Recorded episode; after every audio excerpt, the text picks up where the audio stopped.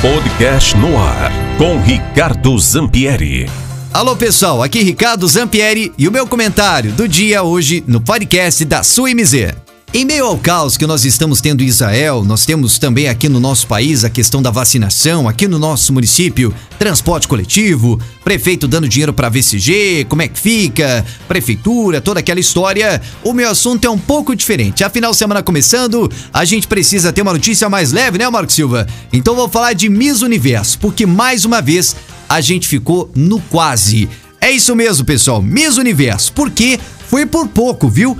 Uh, o Miss Universo foi realizado ontem lá nos Estados Unidos, em Hollywood. Para quem não sabe, o Brasil tem dois títulos aí, em 62 e em 68, ou seja, mais de 50 anos. E a gente tem aquela expectativa desde a época da Natália Guimarães, né? Que eu acho que é a Miss Brasil mais conhecida. Que ela, até de uma forma injusta, na nossa visão, acabou ficando em segundo lugar e perdeu o prêmio na oportunidade, isso lá em 2007. O tempo passou e ontem nós tivemos em mais uma edição do evento, aonde eu comecei a acompanhar no final lá, que, que eu a, a, acabei caindo no canal. E aí o top 5 foi, foram quatro mulheres latinas, gente. Para você ver, como todos sabem, as mulheres latinas são as mais belas. E a top 5, além da Índia, ficou República Dominicana, a Peru, que era uma das favoritas, Brasil e também o México. E aí, com isso, no final, a Júlia Gama, que é gaúcha, é sulista, ela acabou ficando em segundo lugar.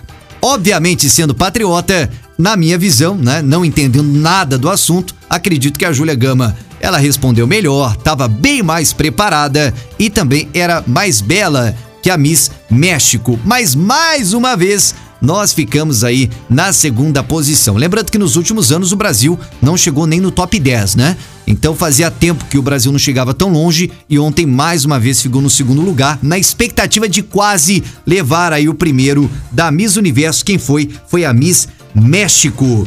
Aí, é claro, tem brincadeiras à parte que o pessoal diz que a Júlia Gama ficou em segundo lugar porque o sobrenome dela é Gama. E aí vem com o Vasco da Gama e o Vasco sempre fica na vice. Então o pessoal tem uma criatividade grande, né, pessoal? Mas de qualquer forma foi um grande feito pro Brasil na data de ontem. Em meio a tanto problema que a gente tem no nosso país, merecia um título desse, né, pessoal? Só para contentar mais de 50 anos que a gente não tem nada parecido. Enfim, de qualquer forma, esse é o meu comentário fazendo aí menção à questão de ontem o Brasil quase, por pouco, levou um título, nesse caso, Miss Universo. Vamos esperar quem sabe na próxima. Aqui Ricardo Zampieri, da MZFM, num comentário bem diferente pro podcast do MZ Notícias. Tchau, pessoal. No ar, com Ricardo Zampieri.